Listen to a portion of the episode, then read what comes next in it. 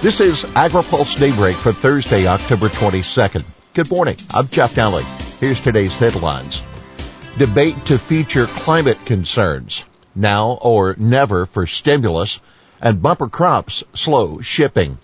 Final debate to include climate focus. Climate policy is one of the six focus areas tonight in the second and final debate between President Donald Trump and former Vice President Joe Biden. Other debate issues include national security and the covid nineteen pandemic.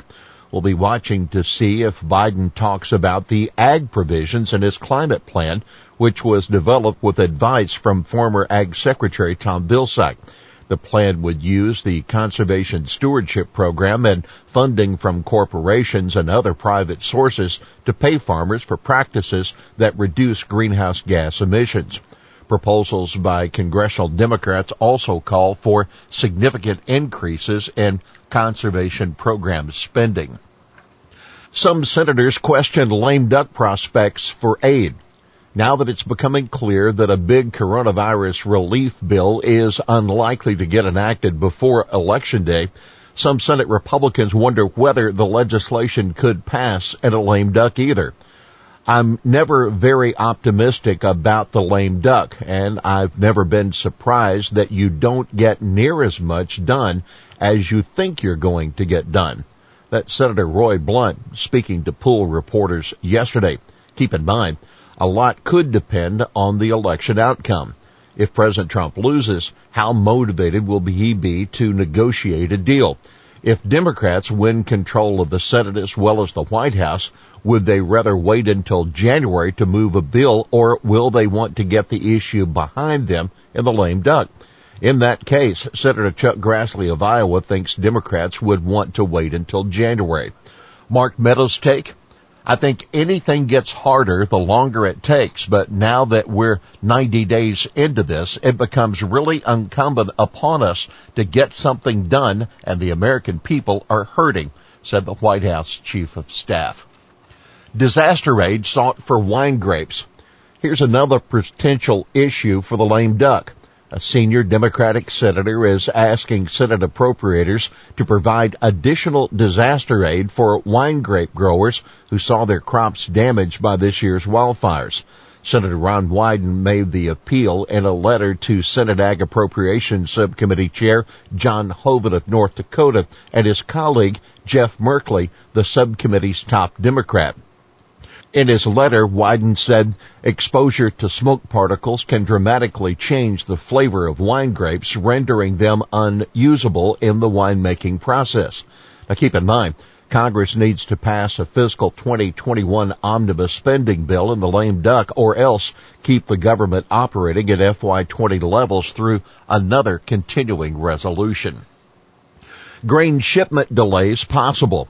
Some grain shipment delays may be developing in the Pacific Northwest and Northern Plains as harvest progress surpasses the five-year averages. Rail carriers may be three to four weeks behind on getting cars spotted to bring wheat into their mills, so they're starting to see these as agriculture ramps up with the harvest. Randy Gordon, president and C E O of the National Feed and Grain Association, said during a Senate Commerce Committee hearing yesterday.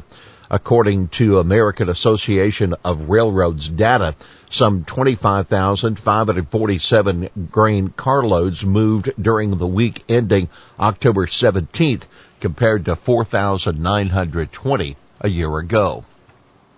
E P A pressed to limit ethanol mandate. West Virginia Senator Shelley Moore Capito and fourteen G O P colleagues are urging Environmental Protection Agency Administrator Andrew Wheeler to use its general waiver authority to ensure the twenty twenty-one ethanol mandates account for unprecedented collapse in gasoline demand due to the covid nineteen pandemic. The proportion of biofuels proposed in the twenty twenty-one renewable volume obligation must not exceed the blend wall of ten percent, that letter says. Democrats target B L M decisions. Montana Senator John Tester wants the Justice Department to stop defending Perry Penley's tenure as acting director of the Bureau of Land Management, which a federal judge has said was illegal. Tester has introduced a bill with five other Democrats that would stop the government from appealing U S. District Judge Brian Morris' ruling, which has already resulted in the invalidation of three land use planning decisions in Montana. Environmental groups say they're preparing to sue over dozens of Penley-approved plans in other states covering thirty million acres of B L M land. Taylor McKinnon of the Center for Biological Diversity, one of those groups, said a new administration also could reverse the land use decisions. French High Court upholds pesticide injury claim. France's highest court has upheld a lower court ruling that found Monsanto liable for injury suffered by a French farmer who accidentally inhaled Lasso in two thousand four. The herbicide was banned in France in two thousand seven. Another court uh, will have to decide how much of the approximately one million euro sought by Paul Francois should be awarded. The farmer alleges he suffered neurological damage. Bayer, which bought Monsanto in two thousand eighteen, says independent court-appointed medical experts determined that the alleged incident did not cause any of the illnesses Mister Francois has claimed. Egypt prepares to open commodity exchange. Egypt is preparing to open a commodity exchange in its first half of next year to allow for the trading of wheat, rice, sugar, and oil, according to U S D A's Foreign Agriculture Service.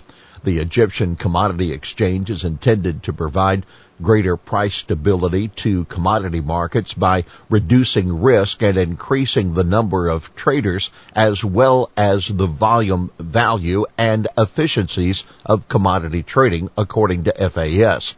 The new spot market may eventually include other commodities. For now, it's the first step to get small farmers to participate, improve the transparency of commodity pricing, and minimize the influence of monopolies over the market. China sales, trade war fuel Australian almond growth.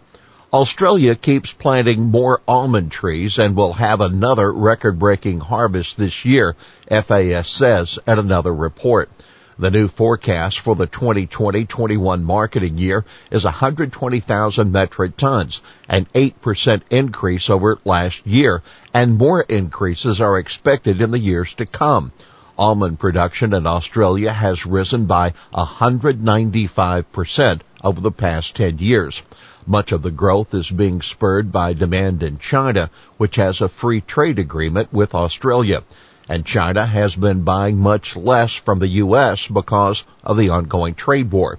China, in retaliation to U S import taxes, levied multiple tariffs on U S almonds that added up to a total of seventy-five percent for in-shell walnuts and seventy percent for shelled walnuts. Chinese imports of U S almonds dropped by roughly fifty percent. Here's today's He Said It. If we're going to do it this year, I think it's now or never. That Senator Roy Blunt of Missouri questioning a stimulus bill could pass in the lame duck. Well, that's Daybreak for this Thursday, October twenty-second, brought to you by Watkinson Miller and Dairy Management Incorporated. For the latest news out of Washington, D C, visit agripulse dot com. For AgriPulse Daybreak, I'm Jeff Daly.